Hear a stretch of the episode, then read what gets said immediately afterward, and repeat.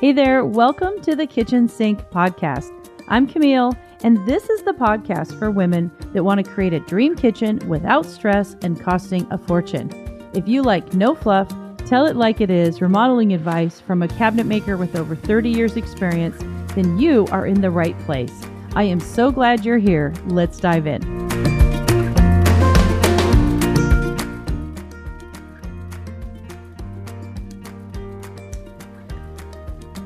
Welcome to episode three of Countertop Week. Uh, I'm so excited to be here with you guys, and you can probably tell in my voice just how much I love talking about countertops. Um, you know, it's kind of crazy, but I mean, outside of the cabinets, I'd say countertops are my absolute favorite part of a kitchen because, well, they just make such a big impact on overall look. Um, they're just this amazing instant like before and after effect. It's what you touch every day. It's what you clean every day. It's where you roll out your pasta or your um, you know, your pie crust. Like I love making pies and different things like that or pizzas. So being able to roll stuff out or do stuff on the surface is like something you're literally interacting with every day. So outside of just how beautiful they are and how incredible I think it is that this stuff comes out of the earth or that we make it, I think it's just I love countertops. Okay. So uh, we've gotten some great feedback from the earlier episodes, and I'm kind of uh, collecting a range of of um, questions that I've gotten, and, and towards the end of the week, after the bonus episodes, I'm going to go through and answer all those additional questions that you guys had. Some really great questions all around countertop week. So this episode is all about kind of like uh, the next episode is going to be about cost and how to figure out what your countertop should cost and how to hire a great fabricator slash installer. What those people do, how to look for to make sure that you find that person ahead of time, so you're not doing it last minute, which is what I see a lot of people doing. So that's what that whole episode is about. So this episode is really about all these other little pieces that kind of go into making a great countertop, right? I'm going to define some terms so that you know what those things are. And I find that because a lot of women don't know what the individual definitions are, they don't really know what they're looking for when they're trying to assess if someone knows if they're doing their job well. They don't know how to uh, assess if the quality is done well themselves. So I'm going to go through the definitions once and for all because I find I have these questions. You know, I'm doing this conversation over and over and over again with clients, with students. So it's going to be here inside this episode. You guys can go back and refer to this at any point. And remember, Next week, I'll be posting some uh, blog posts that go with this with pictures of everything that I've talked about. So, be able to come back to this episode, click inside the show notes. That's that little description that's below each episode. There'll be links in there that actually link back to our website with pictures of all the things I'm talking about. Okay. So, for right, right now, you can just kind of sit back, wash dishes, work out, uh, drive, and just kind of listen to what I'm going to talk about today. You don't have to write every single thing down because there's going to be links to stuff later. Okay, so first I want to talk. So first I'm going to talk about kind of the landscape of countertops, what goes on in the industry, um, a lot of things you guys may or may not know. So I'm going to kind of break it down from my perspective since I've been in here for a long time, you know, several decades. I've seen a, like a lot that goes on in the industry. So I'm going to talk about a range of that in the hopes that when you walk into a Lowe's or you walk into a local supplier in Georgia or Virginia, you have a little bit of an idea of like what's going on with that business, right? So that's the first thing I'm going to do. Then I'm going to talk about some definitions and I'm going to talk about at the end kind of what I think is the most important things about the countertop itself outside of the material, okay? All right. So, um, first off, the reason why countertops are so important and why I highly believe, like, I never figure out a job, I never figure out the cabinets separate. I'm always figuring out the cabinets and the countertops in conjunction with each other. Okay. What I see a lot of is that the women sort of either pick, they fall in love with the color of a countertop or they fall in love with the color of a cabinet. And then those things are really disconnected. They may have a small sample, but they haven't really figured out the pricing of each of those. And they haven't figured out when one, if the size the size of the granite is actually or engineered stone is going to actually work with their cabinets right? So i want to know all the details of that how much each of them costs before i actually select anything and pay for anything more importantly. Um, because what ends up happening is maybe they'll pick your cabinets and your cabinets are being made but you have really no idea of what's going to happen with the countertop. And then a month later or two months later, your cabinets are close to coming in, and then there's this mad rush to figure out what to do with the countertops. Then you're pressured. So you end up spending more typically on things because you're pressured to find something. You kind of skip over a lot of these steps that I'm going to go through. You don't really know what you're looking for with quality. You don't really know what you're looking for with the fabricator or the installer. You don't know what you're going to do about your edge. You don't understand the process.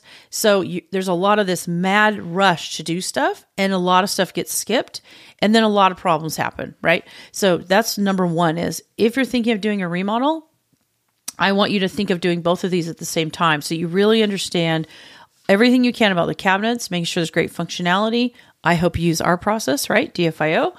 And if you're doing, and then the countertops, and you know uh, what you're going to buy, you know that it's going to work for you, you know how much it's going to cost for the countertops, the material, and the fabrication installation. So you really know upfront that this whole system is going to work together cabinets and countertops. So that's number one. Um, and so I just wanted to kind of clear the air, let you know that's how I do it personally. Okay, so let's talk about what you might find when you walk out into the countertop world, right? The countertop landscape, um, kind of how the industry works the vendors, the suppliers, the range of fabricators, designers, builders. Where does Lowe's and Home Depot and some of these kind of like, um, you know, what I call resellers, where do those people fit in? Uh, because it can be really confusing, right? There's a lot of layers inside of this industry. Okay, so I'm going to start at the top level. I think I'm going to start with the vendors. The vendors would be like the manufacturers of the stone. Okay, so there are manufacturers of the stone, Silestone, um, you know, um, Cambria, Sequel, which is what I use, um, Caesarstone uh, a lot of these larger brands that you're going to see in more mass markets, right? And what those vendors do, because they're going after a large group of people, is they typically will subcontract with a Lowe's or a Home Depot. They will also, so those would be their larger vendors, right? Lowe's and Home Depot. So when you walk into a Lowe's, Lowe's, and you hire them to do your countertops, Lowe's themselves does not have their own fabricators. They don't have their own contractors that are working that that work just for Lowe's. Okay, they Lowe's goes out and finds local businesses just like mine because I used to contract subcontract with Lowe's, and I did Lowe's countertops. Okay, so what that means is you can have both larger and smaller suppliers and you can have a range of quality of the service, right? So I know that for a fact because I used to be a supplier for Lowe's. So I would get a fax in the morning from Lowe's uh, that would say, "Hey, this this job just came in, and so you need to go out and template this job." They've already picked their countertop off of a wall, which is a, one of the larger brands, right? And it's a limited selection, and you're going to go out and template the house, and then you're going to fabricate you're going to get the material and you're going to fabricate and then you're going to go and install the job and then you get paid after Lowe's gets paid. So, the issue with that, you can probably already imagine some of the issues that happen is that you have very little control, right? Very little control over that experience. Um, when you walk into a Lowe's, it can maybe seem like, wow, they're going to quote unquote take care of everything, right? It's a one stop shop. Unfortunately, what ends up happening is that Lowe's and Home Depot are very, very huge conglomerates, right? So they have they also have no actual control over what I'm doing. Okay? So if something goes wrong on the installation and because those fabricators are only getting paid for every job they do, right? They are they are concerned with speed. They're not concerned with quality. They are concerned with speed because they have to get a whole bunch of work done in a very short amount of time and they don't have the same leverage to go back several days later and all that. So um, and they can, but you're going to find that there's a large range of types of people who become subcontractors with Lowe's and Home Depot.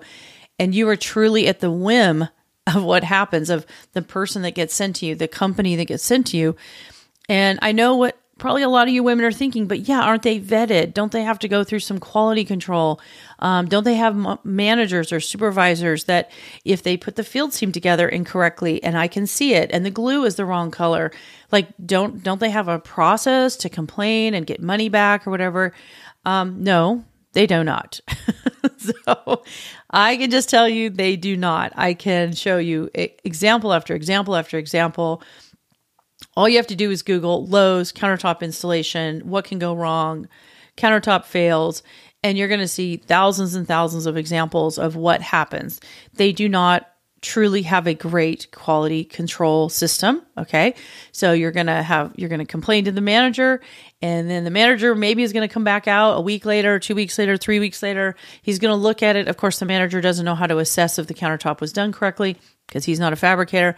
So he's going to write down some notes and he's going to submit it back to corporate. And eventually it's going to get something's going to happen and you might get a credit back on your account or you might get some money back or a check a month later, two months later.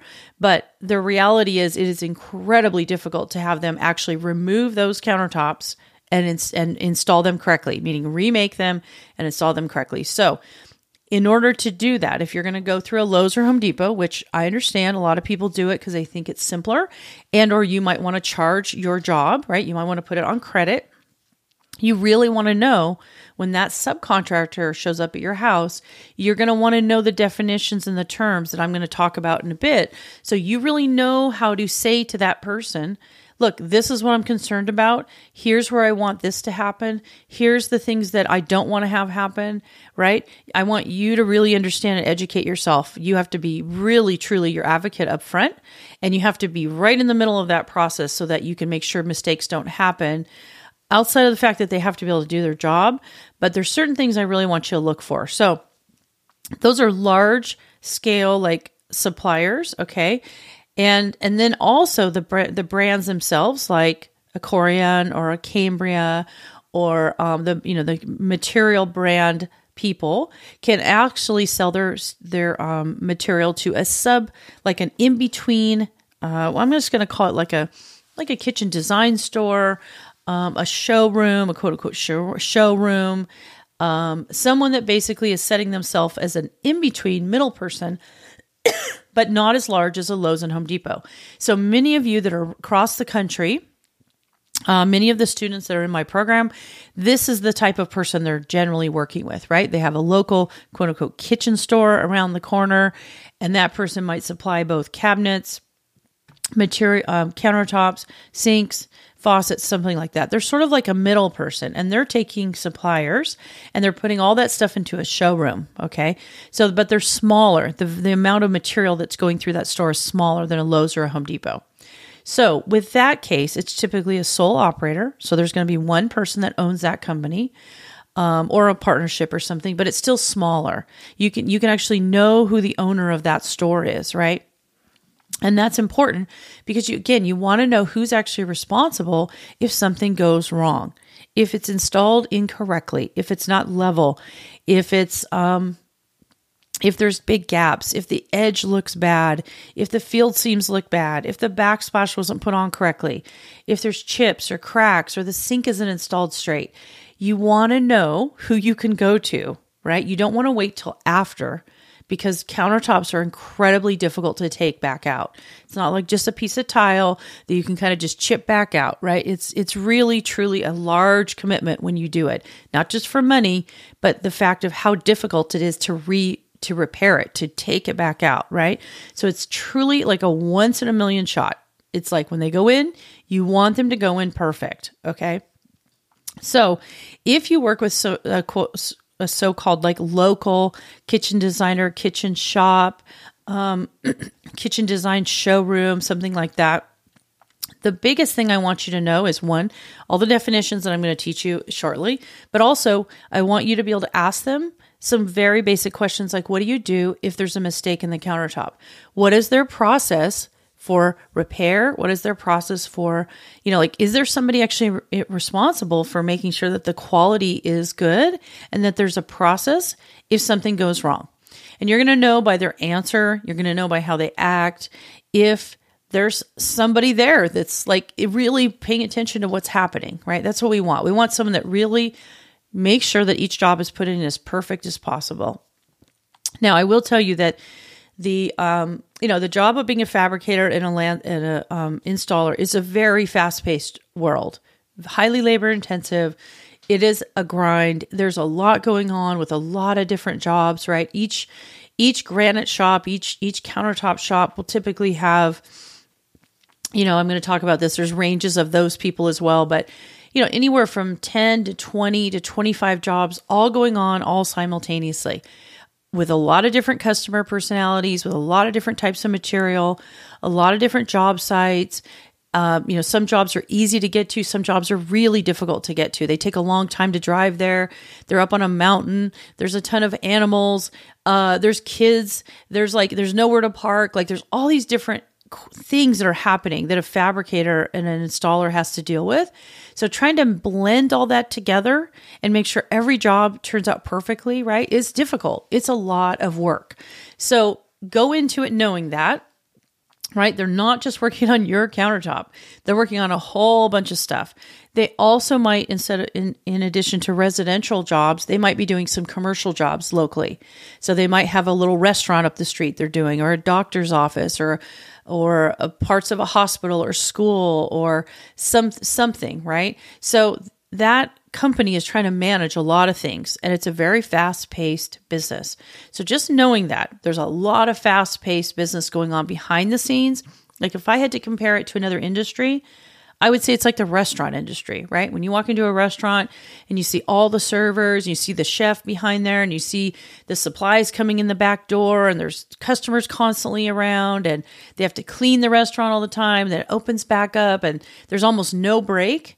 That's pretty much what it's like being in the countertop industry. There's almost no break. It's constant, constant activity of materials coming in, things being fabricated, things being installed, designs happening, lots of customers all the time. Like there's just a lot of moving pieces in that industry. So, you know, knowing that, things can go wrong, right? things can go wrong. So you really want to work with someone that cares about that, that shows you they care about that, and that um, they have some process to deal with issues that come up. Okay. So that's sort of a smaller kitchen design store or showroom, whatever they call it. Um, so that's sort of generally how it works. And then you have yet another type of a business within the industry. And these are the granite and engineered stone like supply houses. Okay. So this would be like a Bedrosians, an Arizona tile, um, some of these really large facilities that have hundreds and hundreds of slabs in them. Okay. Granite slabs, engineered stone, marble, onyx. Um, I know I didn't talk about onyx in the last episode, but I'm going to. Onyx is the one that you can see through. It's it's translucent. Um, these are also in the market, right? And so these are the people that actually import the slabs, okay? But they also sell to customers like you and to fabricators like me. So this is why it might seem a little bit confusing because there's many types of people selling the same slabs, but these are truly where the slabs come from. Okay, so this is where I would buy my slabs directly at a wholesale price. So you can go, and I highly recommend you find a slab yard near you that has a range of slabs. And the larger the slab uh, supplier, typically the better your price because you're going closer to direct. Now, they're not necessarily going to sell it to you wholesale, but you're still, they import a large volume, right? So their prices are going to be lower typically than a small little store, right? Just through sheer volume. So, we we in the industry call those slab yards okay they're they might call themselves a, ch- a, kitchen showroom but they're massive typically they're really really big they will also typically sell tile not so much ca- cabinets but tile uh, because those are both stone right so they'll also might have a stone i mean sorry a tile showroom and then a slab yard and so these are the ones that you can you don't even need to make an appointment typically, find out their hours of operation, and you can go and just walk around in there and you're going to see pricing wise, typically as retail, price per square foot. Now, that is the price per square foot that I then negotiate a lower price as a fabricator. Now, I, as a fabricator, pass that savings on to my customers. Okay. Not every fabricator slash designer slash installer does that. So there's a range there of savings and that's what we do inside of our program is we give you that range of savings um, and we can ship you know we have places all over the country but if you're working locally what you need to do is find a fabricator that is willing to help you get part of their fabricator discount. And unless you ask them that, typically they're not going to give it to you. And they may still not give it to you, right? Because they're still working getting the slabs, ordering the slabs, talking about the slabs, um, you know, as fabricators, we inspect every slab. They're massive. Um, they're so big, you know, they weigh thousands of pounds that we actually have a forklift that's actually hooking up to each slab and picking the slab up. That's how large they are, right? Nine feet by seven feet. They're massive. Okay. They're incredibly heavy. We cannot actually move them around as humans. So, as a fabricator, um, or a good designer or installer, we're going to go and look at that slab. We're going to look for chips and cracks and any anything that could possibly hurt the fabrication of the slab. We don't want to buy the slab unless we know that it's in good condition. And again, these slabs are cut out of the out of the side of mountains in Italy, like all over the world, and then they're shipped on barges here in huge containers and then driven by huge trucks to these large slab yards. So these slabs are moved around a lot. They go to a lot of different locations before you personally see it, right? So what you want to do is as a fabricator, we're making sure it's in good condition. Okay. So there's still time and labor to do that for our customers. So sometimes a fabricator may not want to pass along the savings to you because he or she is still spending a lot of time getting those slabs, making sure they're in good condition. Then they have to be driven over to his shop. They have to be unloaded with his forklift and then they have to be stored. Like there's a lot of labor involved in quote unquote getting your slab to the fabricator. So, but that's how the industry works, right? And so there's there are people that will help you with that discount and give you some of that percentage. And then there's fabricators or designers that will take that will just charge you full retail.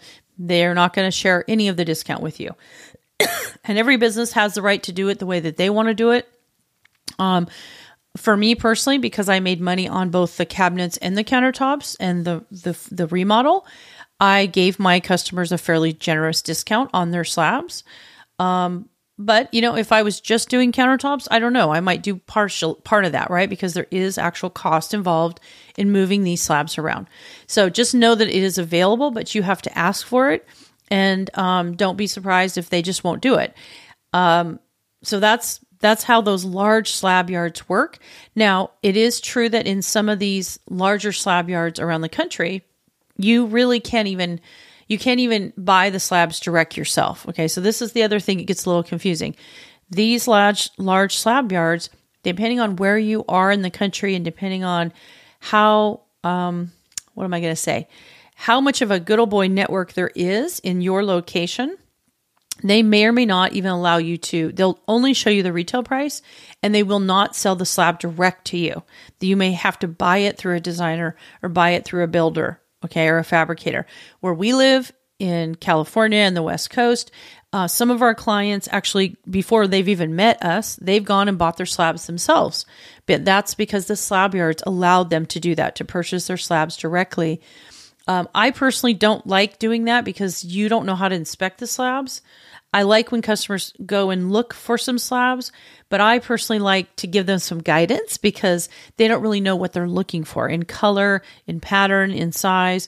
So sometimes they'll just buy slabs and they're not really appropriate for their space. They're not big enough for the island, or they have a crack in them, or they have chipped corners, so we can't use like 80% of the slab. We can only use 80% um, or the color tone is wrong and they don't know how to see the color in their own house.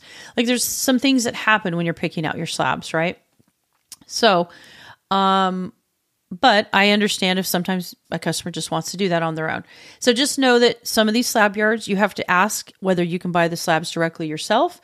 And you want to make sure you have a fabricator who can help you.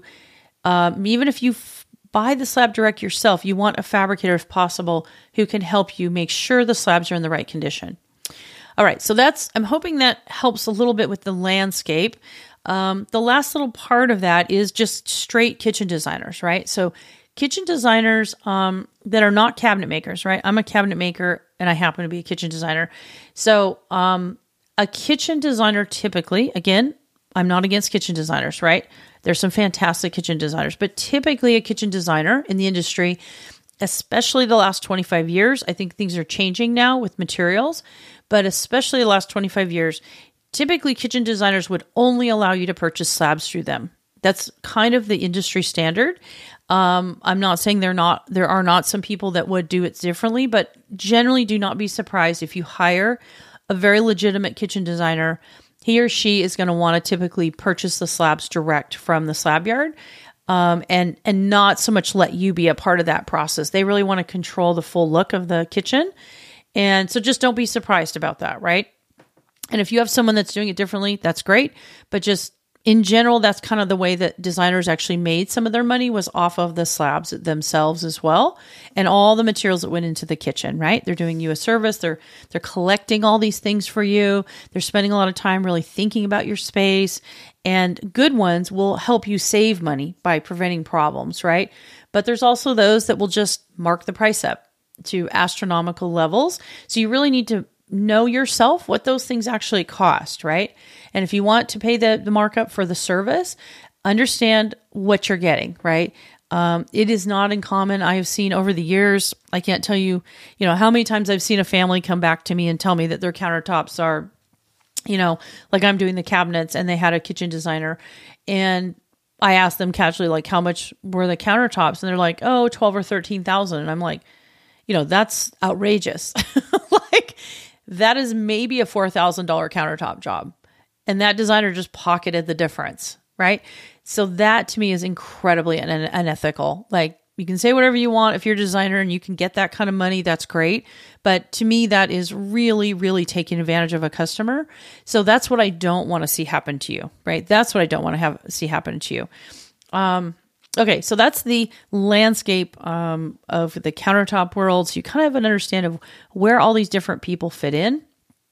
So outside of designers, the last, the people that actually do the work are your fabricators and your installers. So, fabricators and installers are typically the exact same person. So, the fabricator, what that means is they're the person that's taking that raw, large slab, right? That's seven feet by eight feet, whatever. They're they're getting it with a forklift. They're lifting it up onto this massive table that we use. There, then we have these huge granite cutting wet wet wheels. They're they're run with water because we need it to keep the the blade, the diamond blade, cool. And we are putting our template on there, and we are cutting it into the shape of the new space. And then we are gluing on the edge, which is the front part that that uh, profile we call it, kind of the pretty part that you see on that front edge then we're polishing and sanding and sealing, and we're cutting the sink cutout and glue, and putting the glue the uh, the sink on, cutting all the backsplash, polishing all the edges. Okay, so that's where the most of the work is done, and it's it's very labor intensive. Okay, it's very labor intensive. So, um, you know, fabricators are definitely the unsung hero in the countertop world. Typically, you see the designers take all the credit, you see the large builders take all the credit. Um, you see the vendors take all the credit for the material itself, but truly it is the fabricators that are the angels of the industry. They're the ones that can make something happen. So that's why it's so important to pick a great fabricator that you have a good relationship with uh, because they can make or break the job, right? They're the ones doing all the work. So, where it gets a tiny bit confusing is that, I mean, for myself, I'm a fabricator installer. It's all the same thing. I make the thing that I'm going to put in and then I install it, right? And I get paid after I install it. Typically, I get paid a deposit up front and then I get paid when I install the day of installation. Now, that is not to say that there are not some builders that hire fabricators and they do just the installation themselves because they don't want the customer to ever meet the fabricator. Okay. So that happens as well or a builder, a large general contractor builder, will want to kind of keep that relationship to himself. He may hire a fabricator who's going to install for him, but he doesn't really let you talk to the fabricator installer, right? The builder keeps you guys kind of separate on that day. And that's because he doesn't really want you to know like that relationship, right? So you'll also see that. And all that means is you need to make sure to communicate with the builder or the general contractor your needs to make sure that the quality is done correctly. Because again, you're not talking to the actual person doing the work. So uh, it, it can be a little bit disconcerting as a woman, like trying to figure out which version of that you're working with, right? And um, but no matter what, I'm going to define some terms next that is going to help you understand what the process is of putting in a countertop and some of this terminology so you'll know like what it is that everybody's talking about. And more importantly i really want to do this so that you are able to um, compare your bids based on these definitions. So you can really see that you're hiring the right person and that you're paying a fair price for the service that you're getting. All right so let's jump right into it. Again, you do not have to write all this down. You can come back and reference this episode. It's not going anywhere. And next week, I will have links to some pages to show you pictures of everything that I'm talking about now. Okay, so you can just kind of listen. So the first thing is there's two different thicknesses of most uh, materials. There's two centimeter and three centimeter, two cm and three cm. So what that is is roughly okay, um, three quarters of an inch and an inch. So two cm is three quarters of an inch. That's the most common. Okay. And if it's three quarters of an inch, in order to have that inch and a half front edge, that edge that kind of covers the top of the countertop, right? We don't want to see underneath the countertop. Um, we basically glue another strip of three quarter inch just on the front. That is what we call lamination. Lamination is another word for gluing. It's a fancy term for gluing, and we're laminating it with a very high end, very high tech um, resin, right? It's an epoxy.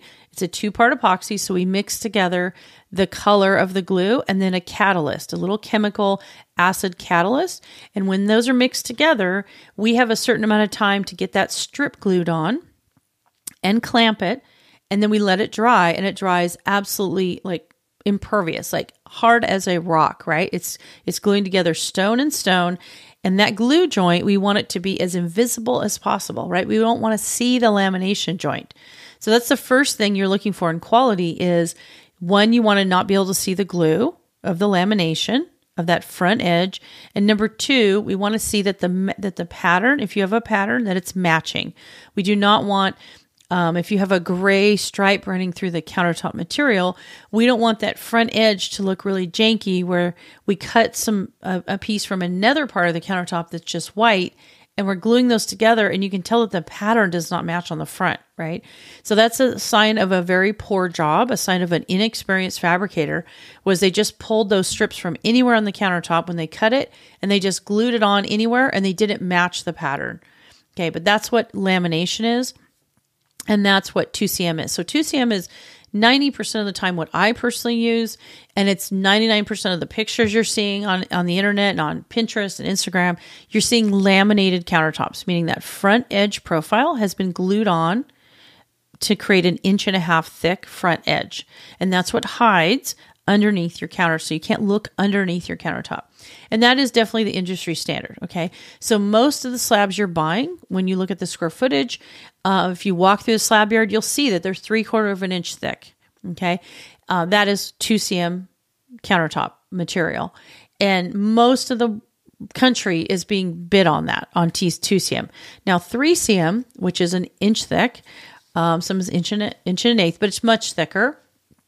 Um, that does not require lamination because it's that thickness all the way through the slab.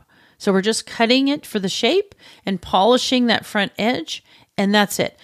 Um, and so sometimes in some parts of the country, you only see that 3CM, right? They don't even show you 2CM. I personally only use 3CM in commercial applications, in bar tops, in restaurants, and in hotels and stuff like that. Um, and so you're going to have to one determine if the people in your area are doing both two and three cm, which of those. And I would always do two cm personally, and um, which is the three quarter inch thick. Okay, so I'm hoping that helps. There is a price difference between them, and also there's a difference in slab size. So two cm is typically larger, uh, which is a three quarter inch. Those slabs will typically come larger, and uh, 3CM, they're sometimes smaller. So you want to be really careful if you're planning an island size and you want to use 3CM, you need to make sure you know the slab size, the finished overall slab size that's available. All right. So that's the difference in thicknesses. And that is rec- that I'm referring to that specifically with engineered stone. Granite only comes in 2CM. Okay, natural products only come in 2CM. As far as I know, I've never seen it in 3CM. Uh, so those two sizes come for engineered stone. So like your Silestones, your cambrias, those type of things. Um, okay, so lamination. I think I've explained lamination. I've explained that one, the glue color itself, when we glue those two pieces together, is the number one thing. And then number two is that the patterns match. If you're getting something that has a pattern in it, you need to make sure that they that the person that's doing it um, knows how to match that front edge pattern And the number one way you can do it is when you're in their showroom and you're walking around, can when you look at the edges of their finished countertops, does it look like the pattern is matched from the top down, right? Straight through. All right. Uh, let's see. So let's talk about edge choices now, since we've talked about that lamination. So edge choices range. So typically, when you're costing a job, I'm um, getting ready to bid a job, the the range of price is based on the profile edge type. So, for instance, if you just do a straight square, like um, flat polish, is typically the least expensive. Then maybe you do an OG, maybe you do a bevel, maybe you do a large bull nose, maybe you do a large OG we're taking routers and we're literally routing that edge of the stone. So it's incredibly labor intensive. It takes a lot of time. And um, so they're charging more because it takes more time to do that, right? And you have to think of that edge all the way around your entire kitchen, all the way around the edge of the island. So the actual profile type adds to the cost. So you want to know what your edge types are. In order to do that, you can easily just go into Google and type countertop edge choices as fabricators, we all have standards that we all can do. Um, as far as trending goes, it's really not trendy to have um, decorative edges anymore. Um, outside of like a chipping, there's a there's like you can chip the edge and kind of make it look like a live edge, and then slightly polish it so it's not cheap, um, um, not sharp. I personally don't like that because if food gets stuck in the edge, um, it tends to be like guys that that like that that chipped edge. Um, but most of them are really standard. So if you have a question about like an edge choice or something you've seen and you can't figure out the name of it, you can always DM me on my Instagram and, and let me, you know, show me a picture and I'll tell you what it is. All right. So now let's talk about field seams. Okay, field seams are outside of the edge being done correctly. The field seam is by far the biggest part of the whole job. It is the thing that the fabricator is the most stressed about doing. This is the thing that we spend years and years learning how to do correctly. This is the thing that makes or break it. If you're a fabricator and you want to get paid, you have to know how to do good field seams. Like it is the most important part of the job, okay?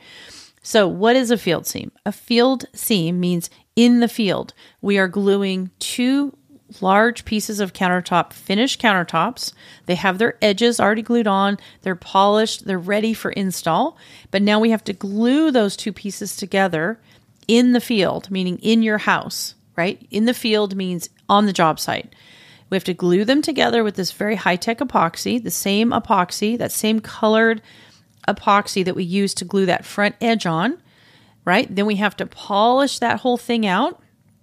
And the goal is to make it look invisible. Now, that is truly only possible with Corian. Corian is that plastic, that very high tech plastic I was telling you about. When you glue those two finished countertops together and you let it dry and then you grind it off and then you polish it and sand it, you should not be able to feel it with your hand. You should be able to run your hand all the way across and you should not be able to see it at all you should be it should completely disappear.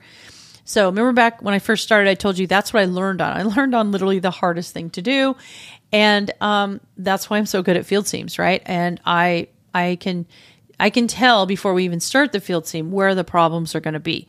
So there's a couple things that make field seams difficult. One, you have to select where to put it. So, you know, some fabricators will always put it between the middle of the sink. I personally don't like that. I don't like having the joint directly in front of me in the middle of my sink where I'm going to feel it and see it for the next 10, 20 years, right? Um, but it is a small location relative to some other areas because you have to think in the front of the sink is generally only about four inches, right? When you do the whole sink cutout, there's just a narrow four to five inch um, line where the two are joined together, and the same on the back. So it's it's a relatively small field seam to glue these two large pieces together, versus if you're doing the whole the whole seam from the front of the countertop all the way to the back, right? That's 25 and a half inches. That's the depth of a countertop. So that whole 25 and a half inches is visible as a field seam. And when you're doing granite and engineered stone, there's no way to literally sand them together. All we're doing is doing a very, very, very straight cut that's cut on this large machine that makes sure that that cut is really perfectly precise. And then our job as installers when we get those two pieces on the cabinets is to level them so they're perfectly even left to right to the touch to the hand and then pulling them back a little bit, squeezing, mixing our epoxy, squeezing the epoxy in between it, and then pushing them together quickly and clamping them and hoping for the best that they're going to come out really tight and that the glue itself is very indistinct, right? You almost can't see it. So it's a real art to coloring the glue, knowing exactly how light or dark to make the glue. Um, if there's a pattern, right? If you have a pattern going left to right, like a large swoop of gray going from one side to the other, but the rest of the whole seam is white, you have to mix multiple colors, right? So, like, knowing how to do that takes years to do that. It's really a lot to sort of make it match. It's it's harder than people think it is. And you have to remember these slabs are weigh hundreds and hundreds and hundreds of pounds, six, 800 pounds. So manipulating them, moving them, getting them to line up absolutely perfectly so that when you put the glue together, the stone itself is lined up. It's, it's a lot. It takes a real art and a touch to know how to do this. So, you know, this is another reason why when you're shopping for a fabricator, you want to go and look at jobs that they have done and you ask to see where the field seams are and you run your hand across the field seam and you look at the field seams and you and you assess whether or not they did a good job with matching the color and lining up the stone, right? Now, there's limitations, right? The stone itself has a slight edge, a very tiny slight edge, so you can never make it completely um, not noticeable to your hand. Your hand's going to feel a very small, thin line uh, but that's that's literally considered a perfect field seam. Okay, what you don't want to see is a large gap. You don't want to see a divot. You don't want to see the the countertops cockeyed, like tight in the front but open in the back. You don't want them to be different heights, left to right. So when your hand runs over it, there's like a drop or it goes up. The front edge where they actually do polish, you want that to be super smooth and they've matched the pattern. So that's, you know, there are things that can really go wrong. So I'm going to, this will be kind of one of the more fun posts to put up um, next week, which is, you know, field seams gone wrong. I'm going to show you examples of bad field seams that were just horribly done wrong by someone that did not know what they were doing. All right. So the reason why the field seam is so important, the location is where you're going to see it every day. So where they put that, where they decide is the least noticeable part. Is that back in a far corner in the back of the kitchen? Is it um, you know, on one side of the stove where it's really not as noticeable?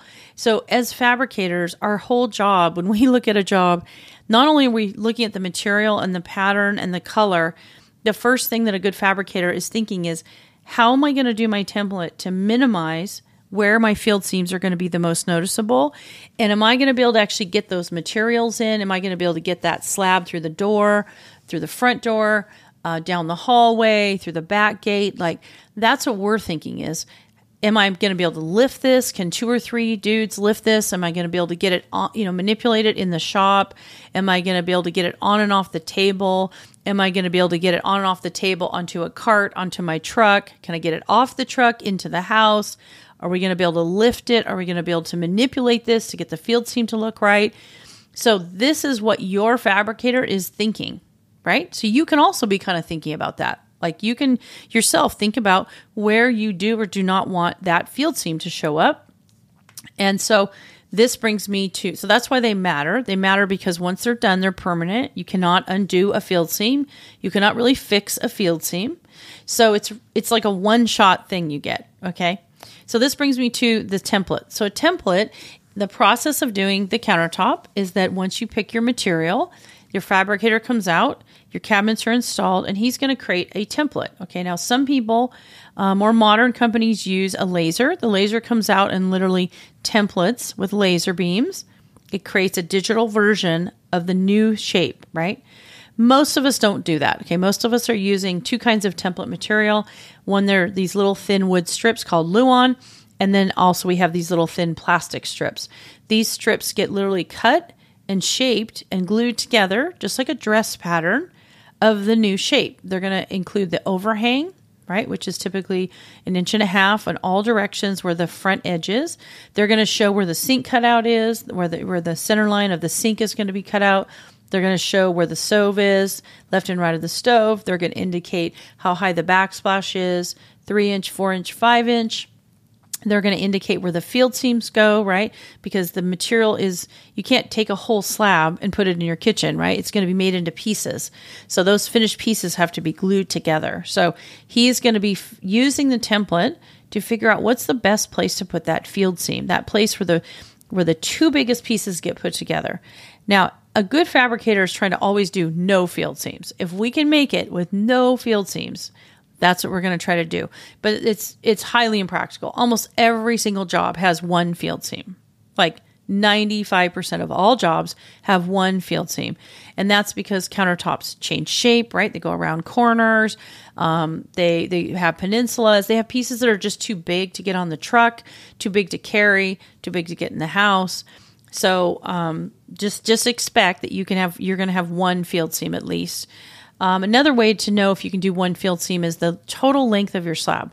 So, for instance, in my kitchen, I knew I was going to have one very long run that was basically half of a slab, right? 25 inches deep, which is the depth of the countertop, by the full length of the slab, which is my slab was 126 inches. It's really long. So I had one whole countertop that was 126 inches with a sink cut out of it, my sink hole cut out of it, because I did not want a field seam in the middle of my sink personally.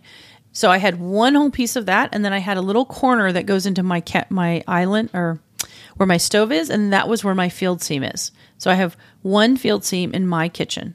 Okay. So that is a template material. And then after the or template, then after they get the template, they take those templates, which are life size, they're life size like a life size dress pattern of the new shape of the new countertop. And we lay those templates on top of the, your actual slab and we manipulate them and we move them around to try to optimize the color and the pattern. It's how we match seams on the, on the actual material. And then what we do is we mark, right? We have these pens that mark on the stone. Uh, they're called ink pens, grease pens. We mark on the stone around the shape of the slab, around the sh- shape of the template and then we put those slabs through this granite machine that cuts out all the big rough shapes, okay, of the of the new shape, the like kind of dress pattern of your countertops. Then we flip those upside down and we glue that front edge on all the profile parts, all the parts that you touch and see on the outside of the countertop. So that process takes days, sometimes weeks, depending on how complicated it is. And then we flip it back over and then we route this machine that routes all the profile, like all the finished shape, right? Whether that's just square or an OG or a bevel or a bullnose, we it routes that shape, okay, the curve, and then we polish all that. So it's incredibly labor intensive, lots and lots and lots of time. So after we do that and the edge is done, then we move on to cutting out the sink or the cooktop right? We cut out the hole. We get we have another little template of the sink. It tells us exactly what to do for the sink. We lay it on the stone, we mark it, and then we cut that out and polish that as well. So if you have, you know, typically a, a, a bid would include one sink cutout and one cooktop cutout typically and backsplash. So those are things that add to the cost is how many sink cutouts, how many cooktop cutouts, and how much linear feet of backsplash are we polishing, right? All right, so hopefully I have not completely overwhelmed you. Remember, you can come back to this episode. You do not have to just try to listen to this whole thing. Uh, I will have links inside the show notes for next week. You can come back, you can click on something, inside the show notes, that is the little description underneath each episode. Okay. You'll be able to click on that. It's going to take you to a page on our website. You're going to see a picture of what a field seam is. You're going to see a picture of a laminated, remember, a glued on front edge. You're going to see a picture of the difference between 2cm and 3cm. Uh, you're going to see a difference. You're going to see what a sink cutout looks like, a cooktop cut, cut, cutout looks like. And I'm going to show some examples of jobs gone wrong. So you can see what I mean when I say you really want to make sure the person knows how to match the pattern on that front edge. All right, we're almost done. Two more sections to go, and then we're out of here. So the next is matching patterns. This is a really important part of selecting your slabs is understanding how the fabricator is looking at your slabs. So if you go to one of those very large slab yards and you walk in, one you're going to be overwhelmed and you're going to be super inspired, right? It's just so fun to do this this shopping part. But as you walk up to that slab, and it looks enormous to you, right? It's way taller than you are, way longer if you stretch your arms out. I want you to visualize taking 26 inches up from the bottom. So it's roughly a third and a third. So if you can just split horizontally that large slab, if you can just visually imagine splitting it into thirds um, horizontally, like three long strips, that is what basically the size of the finished countertop is going to look like. So when I walk up to a slab with a customer and I have a cabinet door in my hand, right, the color of the cabinet door, and I'm imagining that color with that countertop, I'm actually visually immediately cutting it into these three strips. Because you may love a countertop, look a, a, huge slab looking at the whole slab, but when you actually cut it into these three horizontal strips, you're like, "Oh, well, it's kind of just looks like a mishmash, right? I'm not really getting I thought this slab had a lot of green in it, but if I cut out into strips, there was only one section that had the green. Or the green was only directly in the center, but not on all the edges. So then matching those patterns, trying to make that look good for your field seams is what we're doing with a good fabricator, right? Which you don't want in a fabricator is just someone that says, "Oh yeah, that slab will work for anything." Okay, without you understanding that if there's a pattern, a very distinct pattern, that you yourself can visualize how that pattern is going to be laid out on your count finished countertops, right? Because what does happen, this frustrates me to no end. What does happen is it fabricators that are busy, okay, that do not want to spend the time with you design wise to help you understand where that template's going to be laid out on the slab, they will often just take that slab and just cut it up and you'll get a countertop that's quote unquote finished but none of the patterns match. You know, the thing that you love the most out of it, maybe it was this beautiful swirling green thing, whatever, in this one corner. Well, that part they cut off. They didn't even care about it. So it's not even in the finished countertop. Or they took that green thing and they put it in the very back, like corner in, by the stove, and you can't even see it because it's in the shade, right? In the shadow of the upper cabinets. Or there was this one part of the slab you did not like maybe everything was beautiful except for this like weird black swirly thing that doesn't go with anything else. And they they cut up the slab and that black thing ends up directly in the middle of your island that you have to stare at every single day right? If you think this doesn't happen this happens all the time. So if you are a great kitchen designer and you're listening to this or you're a great fabricator and you're listening to this and you do not do this right? I'm not talking to you. I'm talking about everybody else that I see this happen to. So, as a customer, you really have to be your own advocate. You have to know how that template is going to be laid on top of that slab. Do not assume they are going to do that for you.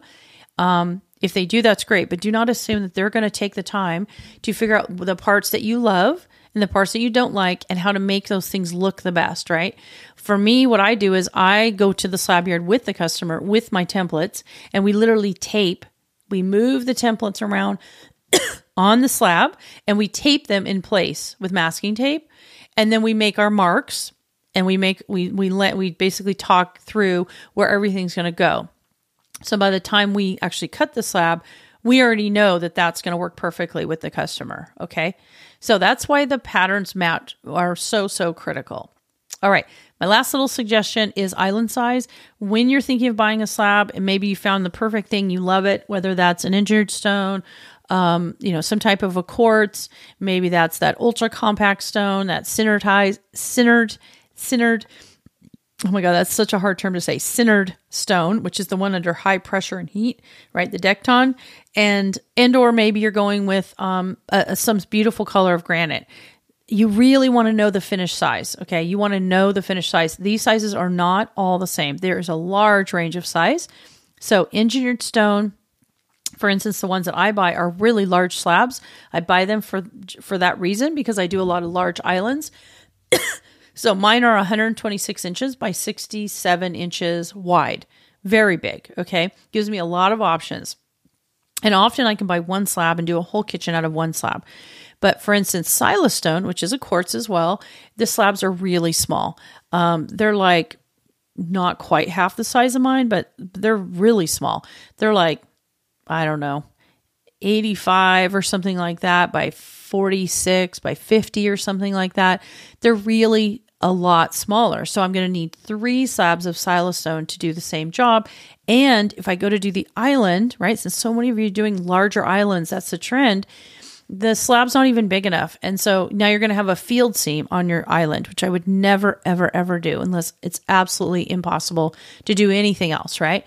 You never want an island seam, okay? Because it's long, it's wide. So getting someone that can actually do that seam and do it perfectly, um, and even if they do it perfectly, it's still visible. So I would never do that unless I absolutely had to. Um, so know your island size, know the cabinets right? Whether that's a 36 inch sink and then two 18 inches and maybe a dishwasher's 24. Know that final total size. Let's say it's 109 inches or something, and make sure that you know the slab you're thinking of buying is much bigger than that because you need edging too. You need to be able to cut the edging out, right, for both sides.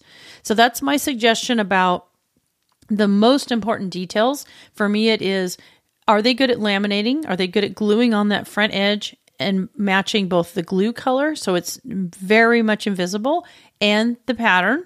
That's one.